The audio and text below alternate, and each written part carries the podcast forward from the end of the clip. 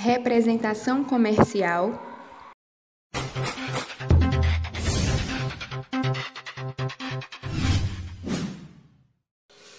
A representação comercial, também conhecido como agência, é regida pelos, pelos artigos 710 ao 720 do Código Civil e pela Lei 4.886 de 65.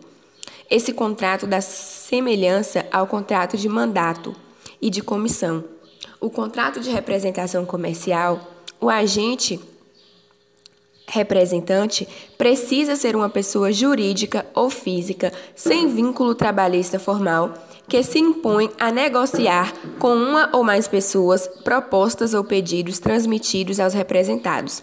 Não é exigido nas especificações contratuais sobre o nível de escolaridade ou instrução para que as pessoas possam atuar como representante comercial de uma determinada empresa. A representação comercial é um contrato bilateral, pois tem obrigações recíprocas, oneroso, comutativo, personalíssimo, duradouro, pois deve ser desenvolvido de forma contínua, permanente e informal.